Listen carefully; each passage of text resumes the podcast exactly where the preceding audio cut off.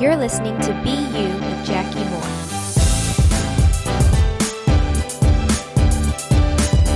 Hey guys, welcome back to the podcast. This is episode 14, and it is titled Listen at Your Own Risk for a reason because we are talking about patience today. Okay, my my friend Sarah Fries, I remember her telling me a story whenever we I was in college and, and we were meeting up and, and she was mentoring me about how her parents had both prayed for patience and then inevitably they both ended up in like sitting in traffic for multiple hours and, and one of them ended up having a flat tire or, or something like that and it was just like, okay, God, we we get it. Like you're giving us the opportunity to practice our patience. So, um, just want to let you know on the front end that if you pray for patience, God tends to give us situations to practice, right? And and to to grow us in that area. But I promise, I promise, I promise, I promise it is worth it. It is so worth it to grow in patience because not so we can be better people and not so we can brag about patience and not so we can hear other people tell us, I mean, gosh, she is just so patient or he is so patient. That's not our motivation, right? Hopefully at this point we know what our motivation is. If this was a, a I was speaking in front of you type of scenario, I would say, what is our motivation? And I would point the mic at you and hopefully you would all yell back, Jesus right? Jesus is our motivation. We want to be patient. We want to have patience manifested through us because we want to be like Jesus. So even though this could could put you in some situations where um, your patience might be tried. That is okay because we want to, at the end of the day, be able to lay our head in our pillow and think, "Today, I grew to look more like Jesus." In this way, I now look a little bit more like the one who saved me. Okay, so it's going to be okay. If you're listening, don't stop. Just trust God in this. Like, legitimately trust God. Don't just say it, put it on your coffee mug. Really trust Him, right? Before we get into to patience, though, I want to to make sure that you all are asking God to show you when He answers. So, my hope and my prayer for you, um, I've, I've, prayed different things for my listeners every day and for the podcast every day.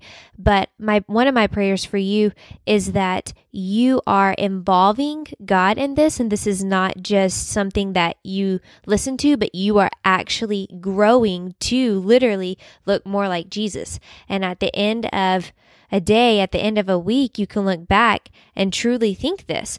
And one way that I've learned that this works best is when I ask God to show me. So, my prayer is that you listen to a podcast about joy, you ask God to help you have joy in all circumstances, and then you ask Him to show you when that happens. And then he does, and then you can praise God. And then I would love for you to tell me about that. But even if you don't feel comfortable writing it on social media, or even if you don't feel like instant messaging me or private messaging me or texting me tell a friend tell someone journal about it right we want to to give glory to god whenever he answers our prayers so hopefully you're doing that okay the two things that i want to focus on today with patience are being patient in our circumstances and being patient with people. Because I think we see Jesus do both of these things, and really we see them, we see him do them often, but we're going to focus on these two. The first one I want to point out is the circumstances, right? And how we see Jesus in circumstances being patient. Now, there are multiple circumstances throughout um, th- what we know about Jesus in the Bible that we could pull from. But when I was praying about this, I just thought, man, he was just patient in his life. And the fact that he came to earth and like literally lived. He was born, we know, a child. He he was a baby. He grew up. He learned how to walk. I mean, think about that for a second. Isn't that crazy? Like, if you have a child or you've ever been around a child, even if you don't have a child, that you've watched walk. Like my my friend I talk about a lot, Bree and Jalen, they have a little boy named Jack, and we were with them the other day, and Jack stood by himself for the first time, and we were all just like, "Oh my goodness, what? This is the coolest thing!" We all clapped for him, and everyone celebrated. Like Jesus stood for the first time as a baby, and his parents and siblings may have clapped for him, right? Or his parents. I guess technically Jesus was the oldest sibling, but anyway, we're not getting into that right now. But just, it's crazy to think that Jesus went through like a life as a human, came from heaven, gave up the everything that is heaven, right? And came to earth and lived and was patient in that. And here's what I mean by he was patient in that. If you think about like asking God for something, or, or you feel like God has given you an assignment, you feel like God has given you a gifting, you feel like God has given you an a- appointment or a job, we typically want that to happen fairly quickly, right? To us, if we don't get a prayer answered or or we don't feel an assignment given to us and, and lived out in a day or a week or even a month, I mean a month where like if God hasn't answered a prayer, we're like, Come on. Really? But Jesus came knowing that he was going to die for our sins. Like that was his appointment. That was his end goal. And he lived his whole life up until the point of his death patiently, enduring, going through just the day to day. When I feel like if I were Jesus, which is like a scary, right? Interesting thought. But if I were him, I think I would be like, okay, but can I just skip everything and just like do it and be done with it? Right? That's my personality is to just like do it, move on, be done with it. But Jesus didn't say that. He didn't just say, "Can you just plot me on earth and and I'll go die and we'll just get this over with really quick."